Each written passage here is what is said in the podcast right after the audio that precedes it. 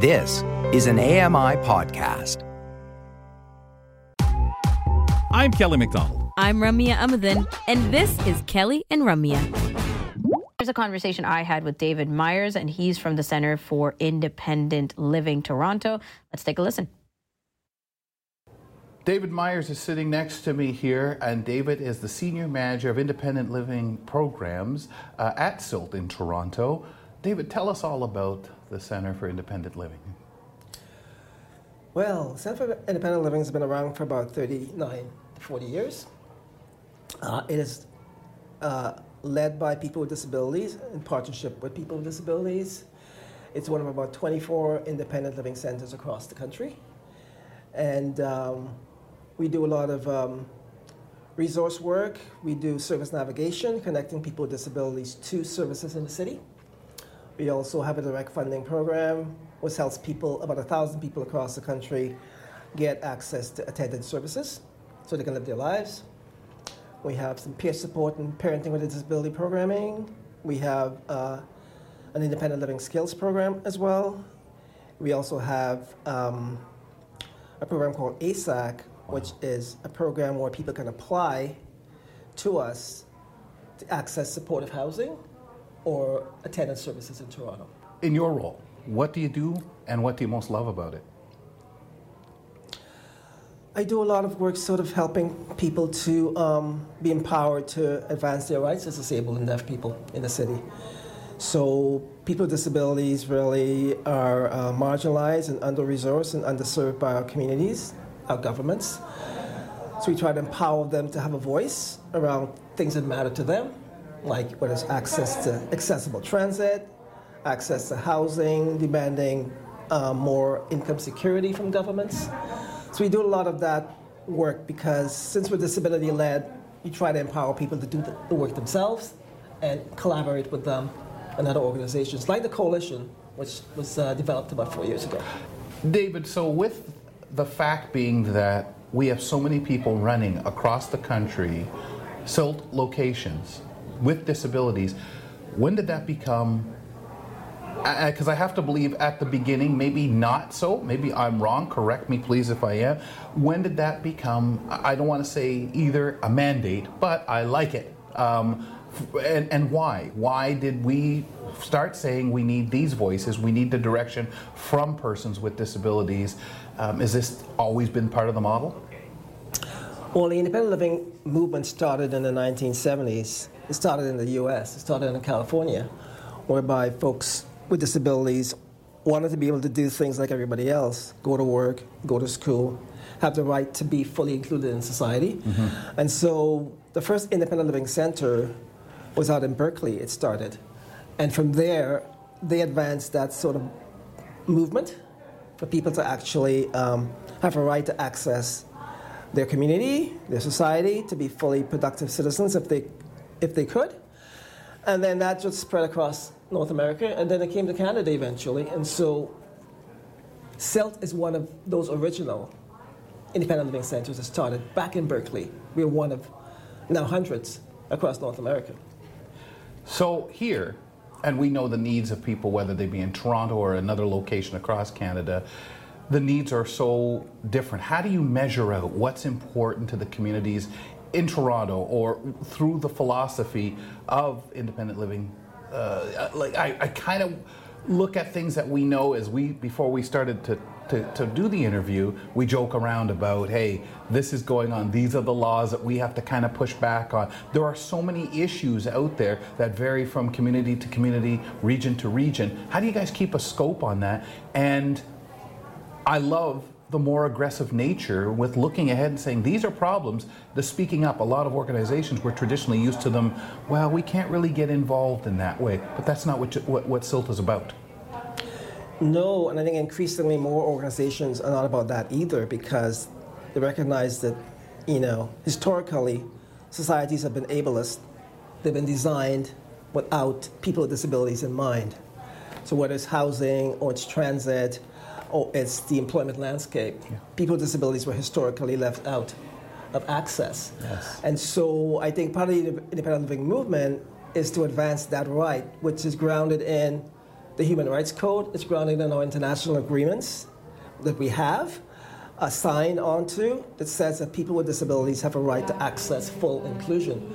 So I think because SILS has an independent living model, we've advanced that approach in the work we do in the city. So um, we encourage people to actually um, access your rights by being knowledgeable about what, how city works, how, how laws are made, how policies made, how do they impact you, and what can you do? You know, how can you contact your city council? How can you contact Yes. your MPP and say, these are my rights. What are you doing actually for me to realize them? So many of us are, are just disadvantaged that way unless we're connected with advocacy in some way. But we're, we're talking the average Joe out there who's dealing with maybe a, a, a disability that is new to them and how to navigate. One of the areas that we hear a lot of talk about is accessible and affording housing. You mentioned it off the top. What, where are we standing in this country? How because we don't hear specifics regarding disabled people, we hear maybe marginalized people, maybe um, people on restricted incomes. But can we talk for a moment, David, across the country, even though I'm sure it varies? How serious is this situation for us for accessible housing and affordable for those on, on assistance? Well, everybody knows now we have an affordable housing crisis across the country, and it's impacting a lot of folks who are not disabled because people can't afford uh, to live in some of the homes that are being um, being built and the existing ones, right? So we know that that's the case. But in terms of people with disabilities, we are even further marginalized because they're not building accessible housing. And the existing housing that's, that's here right now is woefully inadequate. So back in the 1990s, when the feds were still building housing, there uh, the max was often five percent. Right. Five percent, at least five percent. Yeah. Which really was very low. Very. A lot of those uh, um, houses, uh, housing um, is still five percent. Wow. There's been no change. The Ontario Building Code doesn't even cover access, fully accessible housing. So you, 50% has to be visible, but you don't have to build it for somebody to live in there. Right, So I can get into my bathroom, Yes. but maybe not my bedroom. Yeah.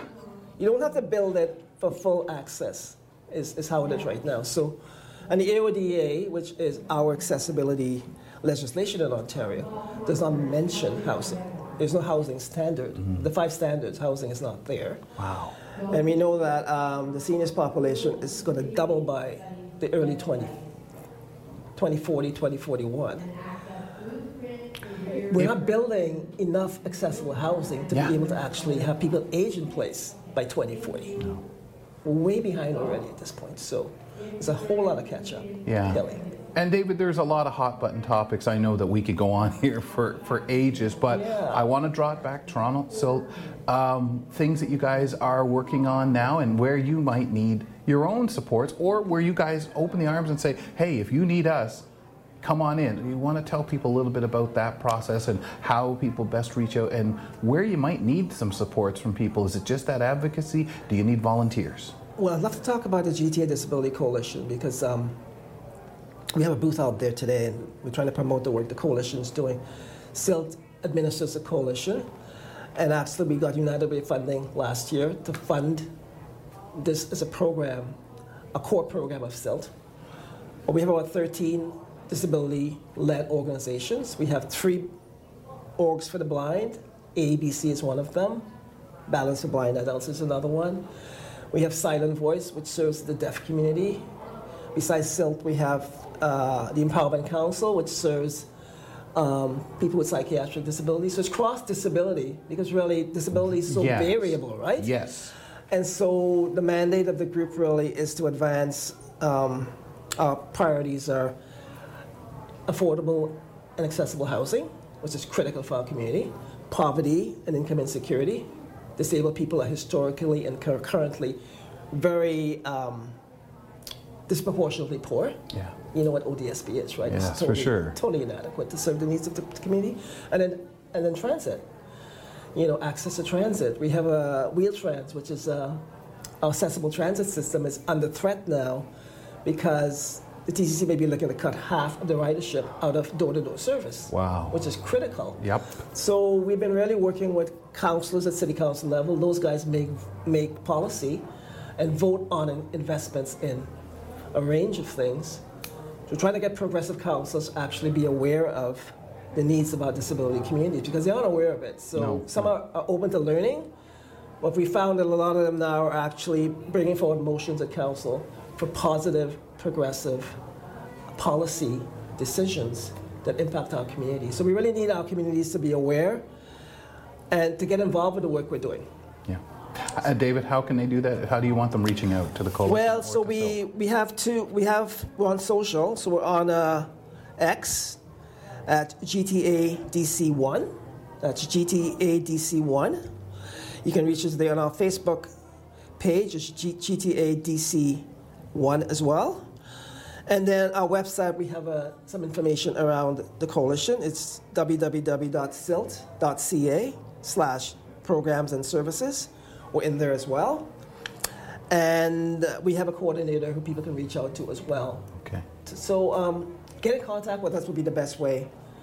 We can put you on a list of people who are interested, and we can send you information on what's happening, the work we're doing. So many community. conversations we could have, David. Yeah, Thank you for making time. Happy Uh, to. we appreciate having it. me. Center for Independent Living Toronto. We've been talking to David Meyers, Senior Manager of Independent Living Programs. remember transforming into Kelly, but I thought I did apparently for this conversation. I don't know what made me think that it was me who talked to David Meyers, but anyways, it was you, Kels, obviously, uh, from the Center for Independent Living Toronto, CILT. And uh, obviously, this was a very informative conversation for you, Kels. And this was from our Balance for Blind Adults Infor- Information Community Fair that happened in September.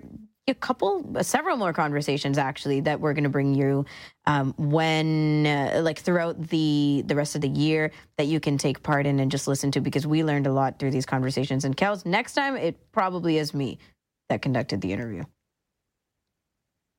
We'll see not even here maybe maybe Oh. oh Oh, sorry, I'm talking and I'm muted. I thought I just clicked this back that way. My goodness.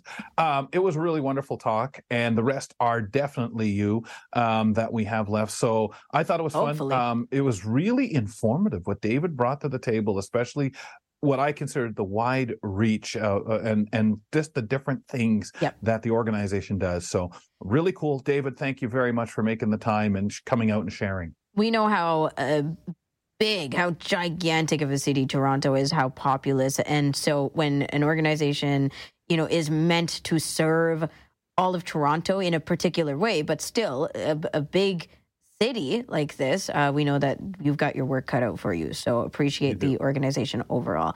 Hi, I'm Steven Scott. Join me every day for Double Tap. It's a show where we occasionally talk about technology for blind and partially sighted people. You'll find us wherever you get your podcasts.